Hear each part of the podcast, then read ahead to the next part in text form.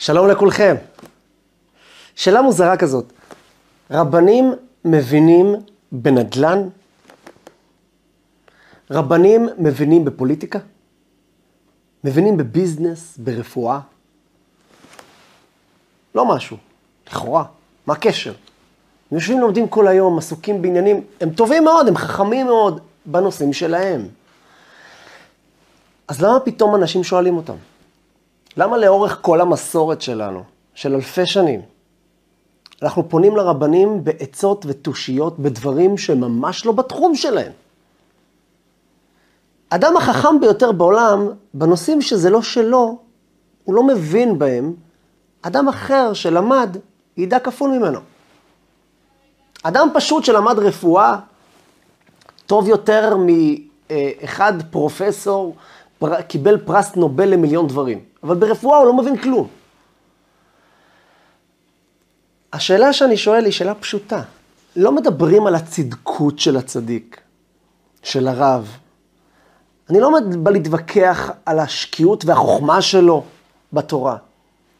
אבל מאיפה זה בא לנו פתאום שאנחנו מגיעים לשאול אותם כבר אלפי שנים את השאלות שלכאורה לא קשור אליהן. יש לך שאלה בנדל"ן, לך ליועץ נדל"ן. יש לך בעיה רפואית, מקסימום תלך לבקש ברכה מהרב. מה אתה בא להתייעץ עם הרב על דברים לא שייכים לו? מה פתאום אנחנו פונים לרבנים בנושאים שלכאורה לא קשורים אליהם? ויש כזה גישה גם. יש גישה של אנשים, לא ביהדות, שמה פתאום צריך לגשת אליהם בדברים האלה? בפוליטיקה? מה הרב מביא בפוליטיקה? בוא בוא, אני פוליטיקאי ותיק. אני אסביר מה צריך לעשות פה. ברכה אני אקח. להתייעץ איתו על מה? אבל התורה שלנו מצווה אותנו אחרת. שבכל דבר, כל בעיה שהיא בעולם, אנחנו פונים אל הכהן אשר יהיה בימים ההם. אנחנו פונים לאותו אחד, הצדיק שבדור, לרבי, לרב, לאיש הצדיק. ואני פונה, ולא רק מבקש ברכה, אני מתייעץ איתו ודן איתו בדברים שזה ממש, אבל ממש לא התחום שלו. איך יכול להיות? בואו נתבונן בזה בראי של הפרשה. אנחנו גם נראה ש... שזה חובה לשאול את הרבנים גם על דברים שנראה לנו שהם לא מבינים בכלל. אבל קודם כל נסתכל, נצלול קצת לעומק הפרשה, השבוע פרשת שופטים. אומרת התורה, על פי התורה אשר יורוך, הצדיקים, ועל המשפט אשר יאמרו לך תעשה, לא תסור מן הדבר אשר יגידו לך ימין ושמאל. נתעכב על המשפט הזה. ולא תסור, לא תסור מן הדבר אשר יגידו לך ימין ושמאל. מה שהוא אומר לך, תעשה, פשוט לא. אומר רש"י, גם, מה זה ימין ושמאל? לא תסור ימין ושמאל. אומר רש"י, גם אם יאמר לך על ימין שהוא שמאל ושמאל שהוא ימין, תשמע לו. וכאן השאלה זועקת, ריבונו של עולם, אתה אומר לי על ימין שיש שמאל ואני צריך לשמוע לך? זה כבר יותר חזק מהשאלה הקודמת. לא רק שאתה לא מבין בזה, אתה אומר הפוך. הוא אומר על ימין שהוא שמאל. הוא אומר על שמאל שהוא ימין. ואני צריך ללכת אחריו. אבל הוא טועה. אני לא מבין, התורה רוצה שנשקר? כאילו, הוא משקר ואני צריך ללכת אחריו, הוא מתבלבל. הוא לא יודע, לא משנה כרגע מה הסיבה שהוא אומר לי על ימין שהוא שמאל, אבל הוא טועה פה. אז איך זה שאני הולך אחריו? איך זה שהתורה אומרת לי לא תסור? מה זה לא תסור? הוא לא יודע, בוא אני אסביר לך, כבוד הרב, אתה לא מבין. זה לא נכון, זה לא ימין, זה שמאל, זה לא שמאל, זה ימין. על כל המושג הזה של רב, קצת נצלול, קצת ניגע בנגיעת קצה המזלג. כיוון שזה נושא רחב, אבל זה נושא שנוגע באמת בכל מהות יהדותנו. שאנחנו מושתתים על זה, של ויאמינו בהשם ובמשה עבדו. של ללכת לצדיקים, ל, ל, לרבנים שלנו, לתלמידי החכמים שבדור, לצדיק של הדור, לרבי. למה? למה אנחנו צריכים את כל הסיפור הזה? ברכות כן, ישועות כן, התייעצות בדברים לא לא, שהוא לא מבין למה. בעיקר בפרט, כמו שאנחנו רואים עכשיו, אם הוא אומר לך דבר הפוך. אם הוא אומר לך דבר שזה ודאי טעות, למה אני צריך ללכת אחריו?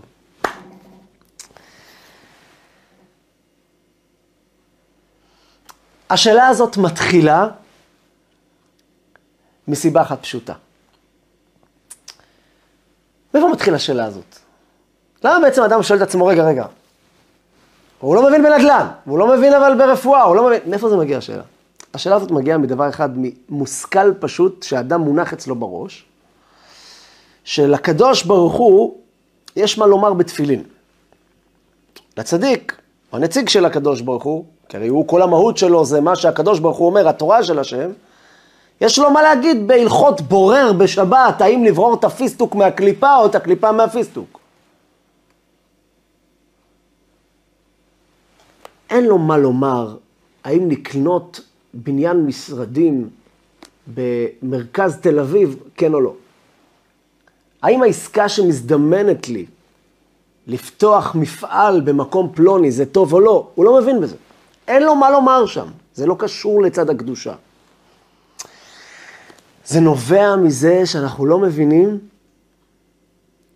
שכל העולם סובב סביב הציר של הקדוש ברוך הוא. אין משהו שהוא מחוץ, מחוץ לתמונה של בורא עולם. יש לנו איזושהי תחושה שיש דברים שהם שייכים לבורא, ויש דברים שהם לא שייכים אליו. אפשר לקבל ברכות לדברים האלה שזה יצליח, אבל אין לו באמת מה לומר על זה. וזו הטעות הגדולה. כי באמת, באמת,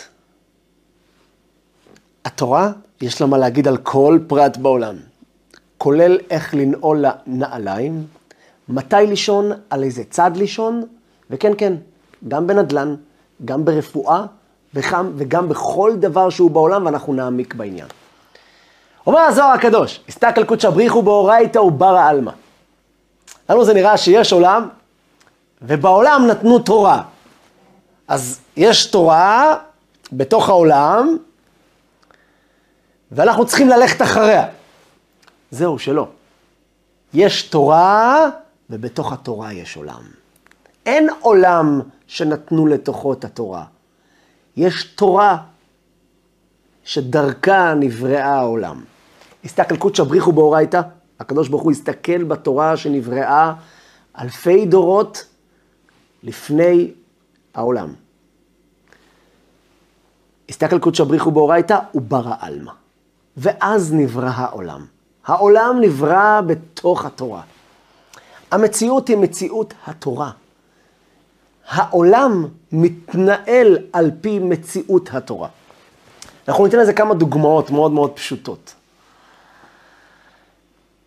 מי שיסתכל ב, בכל פרשת המספרים שסופרים ומונים את בני ישראל, יראה משהו מאוד מאוד מוזר. אתה פותח פרשת במדבר, אתה פותח בחומש שמות, בכמה פרשיות שמה, שמונים את בני ישראל. פרשת כי תישא. אתה פותח בכל מיני מקומות, אתה מגלה משהו מאוד מאוד מוזר. כל המספרים יוצאים עגולים. כל המספרים, תבדקו. שבט ראובן, שבט יהודה, שבט, כולם יוצאים מספרים עגולים. זאת אומרת, 67,500. אין 67,554. 70,000. 31,000. 31,400. רגע, סופרים פה אנשים, סופרים פה קבוצה, סופרים פה שבט, תמיד יצא לכולם מספר עגול. כאילו לא היה פה איזשהו משהו שכאילו, אחד, יש פה עוד שתי ילדים נולדו, אז יש פה 448. לא, אין. כולם מספרים עגולים. אז זהו, זה התחיל הפוך. בתורה כתוב את המספר שהיה לבני ראובן. אז כשהגיע המצב הזה בסוף, אחרי הרבה הרבה שנים, שהגיע הילד שקראו לו ראובן ונולדו לו צאצאים, כשספרו אותם, הם התאימו למספר של התורה. התורה לא התאימה את עצמה למספר שהיה בעולם. הכל עובד הפוך.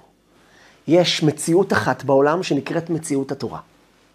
העולם מתקבע לפי המציאות הזאת בתורה. ניתן עוד דוגמה, דוגמה קצת שנראית לנו מאוד... אה, צריך טיפה התבוננות, מתוקה מתוקה. תגידו לי, לחם זה דבר משביע? את יודעת, אני שואל מישהו, תגיד לי, לחם, אתה אוכל לחם, אתה נהיה שבע? כן, ודאי, מה השאלה בכלל? תפתחו חומש בראשית. אצל אברהם אבינו, פרשת וירא, פרק י"ז, פסוק י"א, כמדומני. שמה אברהם אבינו פגש שלושה מלאכים, הכניס אותם הביתה והאכיל אותם. ואקחה פת לחם וסעדו לבכם. הוא נותן להם לחם. רש"י על המקום אומר, ויקחה פת לחם וסעדו לבכם. אומר רש"י, כמה פסוקים הוכחה מהתורה, מהנביאים ומהכתובים, שלחם זה דבר משביע. זה נשמע הדבר הכי מצחיק. מה צריך פסוקים לזה שהלחם דבר משביע? אני, אני חי פה, אני פה, עכשיו גמרתי ארוחת ערב, הלחם משביע. לא, אתה שומע? תשמע טוב. לחם זה משביע, אתה יודע למה? כי זה כתוב בתורה. העולם, הלחם הוא לא משביע, ואז התורה מספרת על הלחם. זה בדיוק הפוך עובד. התורה אומרת שלחם משביע, ולכן לחם משביע. כן, כן. התורה כותבת שלחם משביע, ואז נוצר העולם שנברא בו לחם שהוא משביע. כשאנחנו רוצים לחפש אם לחם משביע, אנחנו לא צריכים לחפש בעולם. אנחנו צריכים לחפש מה התורה אומרת. מה הקדוש ברוך הוא אומר. בגלל שהקדוש ברוך הוא ברא את העולם דרך התורה. הסתכלות שבריחו באורייתא הוא ברא עלמא. הגמרא במסכת יומא, דף כ"ט עמוד א', אומרת גם משהו כמו זה. מניין שהשמש, כן כן, השמש שלנו שאנחנו רואים אותה כל בוקר, מניין שהיא מפציעה לכל עבר. מי אמר שהאור שלה מתפשט ככה לכל המקומות ככה? לכל עבר. זורקת את הקרניים שלה לא בקרן ישיר, אלא ככה בזוויות. מה זה מניין? אני, אני, אני קם כל בוקר, אני רואה איפה שאני הולך, אני רואה את הקרן של הזזה, נכנסת לי לחלונות, נכנסת לרכבים, בכלל בחום הזה, איפה שאתה הולך, אתה גיהנום פה בעולם הזה. אז איפה בדיוק, מה, מה זאת אומרת שאת... מניין? קום בבוקר, תצא בחוץ ותראה. אומרת הגמרא, שנאמר, למנצח על איילת השחר.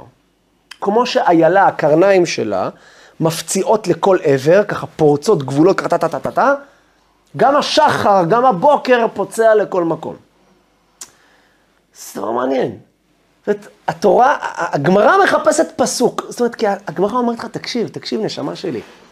אתה רואה עולם, אם אתה לא מוצא לו מקור בתורה, תבין שיכול להיות שאתה לא חי בעולם האמיתי, אתה חי בפנטזיה שלך.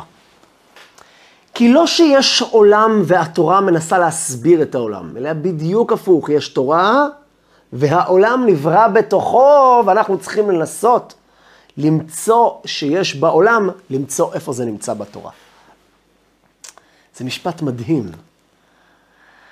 אתם יודעים, עד כדי כך, שיש איזושהי אה, פילוסופיה בתורת החסידות, על כל הנושא של בריאת העולם, האם זה מציאות, לא מציאות, מה שאני רואה פה זה אמיתי, לא אמיתי, איך זה נפסד בהמשך, בטל האור במקורות, צמצם, מילים גבוהות כאלה.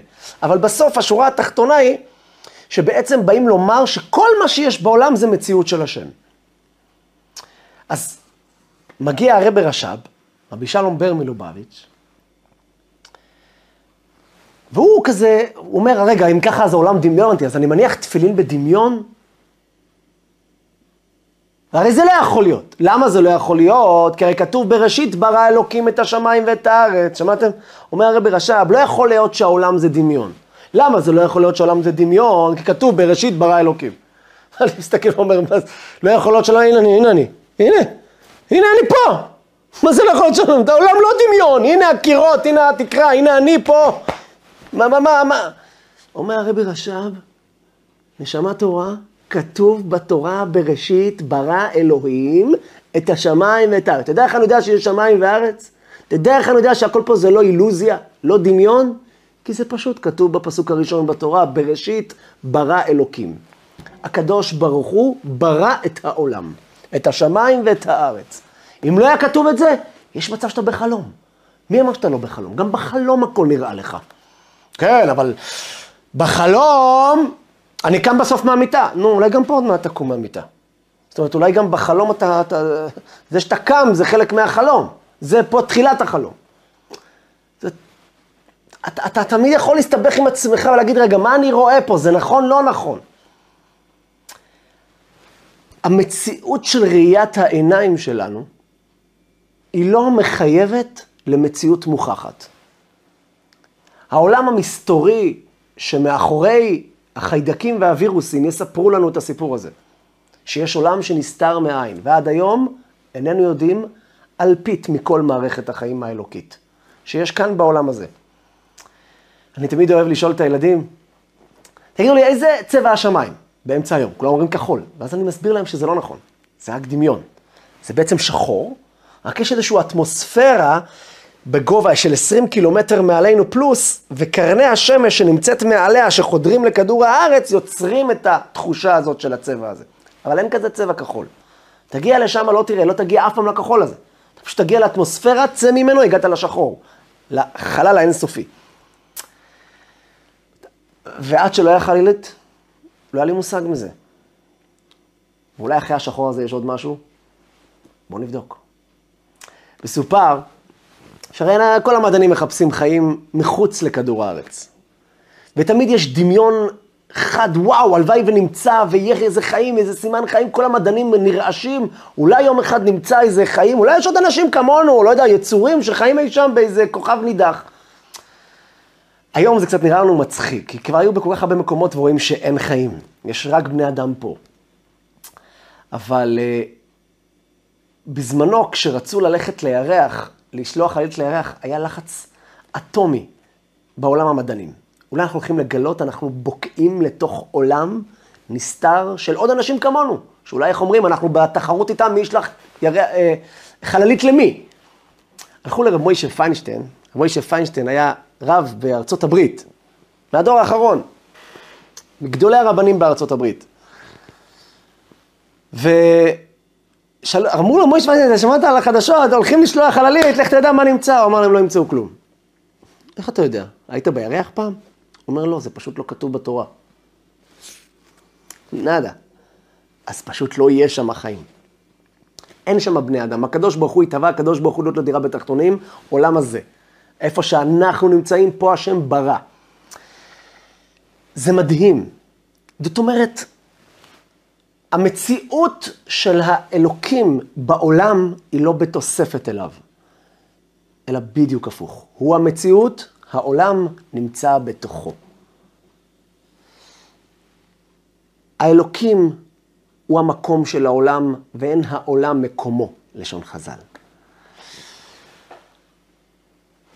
השאלה שאנחנו שואלים, הרב מבין בנדל"ן, אם לתורה יש משהו לומר בנדל"ן, נובעת מהתפיסה המוטעית, השגויה, שבעצם יש עולם שלם שנמצא מחוץ להישג ידה של הקדוש ברוך הוא, להישג ידה של התורה.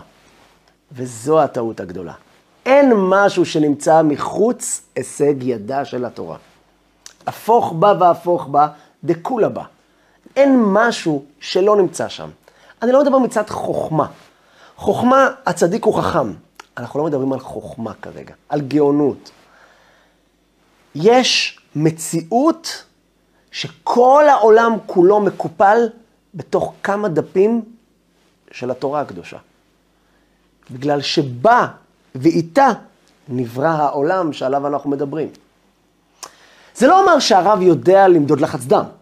אני אגיד לרב, הרב, איך אני מודד לחץ דם? אתה יכול להשתמש במכשיר? אין לו מושג. זה מכשיר שייצרו אותו לפני כמה חודשים, למה שידע? איך הוא ידע למדוד לחץ דם? זה לא קשור בכלל. אבל להבין בהלכי הרוח של רפואה, חוץ מברכה ועוד איזה שהוא מבין. הוא לא מבין בשפה אולי של הרופא, איך שהוא קרא למחלה, לסוג של המחלה הזאת. אבל הוא מבין בכל התהליך הזה. מי שיודע, מרן החזון איש, רבי אברהם ישעיהו קרליץ, היה חי לפני קרוב ל-70 שנה. היה חי בבני ברק. מרן החזון איש, הוא היה בקיא עצום ברפואה. לא למד אף פעם לא בפקולטה של רפואה ולא פתח אף ספר רפואי. הוא ידע את הכל מהתורה. שאלות מדהימות הונחו לפתחו, והוא הכריע לגבי ניתוחים, לא לגבי ברכות, כן או לא. הדברים האלה היו מופלאים. אבא שלי סיפר לי ש... שדוקטור רוטשילד, זה שפתח את מעייני הישועה בבני ברק, היה אצלו ציור של החזון איש צייר בעצמו מוח, והסביר פעם לאיזשהו חולה מאוד uh, במצב קשה, הסביר לרופא מאיפה לנתח אותו, אבא שלי ראה את הציור הזה. דוקטור רוטשילד יש לו את זה בקלסר, הוא הגיע לבית של ההורים שלי פעם אחת, והוא הראה להם את הציור שמרן החזון איש צייר והסביר לרופא שפחד לנתח, בגלל שזה היה אז, ודאי באותה תקופה, מפחיד אז לגעת בחקר המוח, היה חדש, עד היום זה לא מספיק אה, מפותח. הוא לא ידע איך לעשות את זה. והחזון איש הסביר לו. שאלו אותו, איך אתה יודע? הוא הסביר להם בכמה משניות וכמה גמרות שהוא הוציא את זה ממסכת חולין.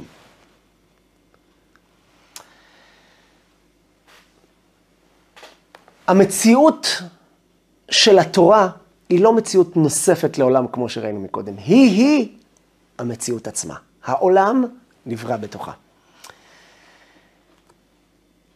עוד נקודה שיש בזה, זה שהקדוש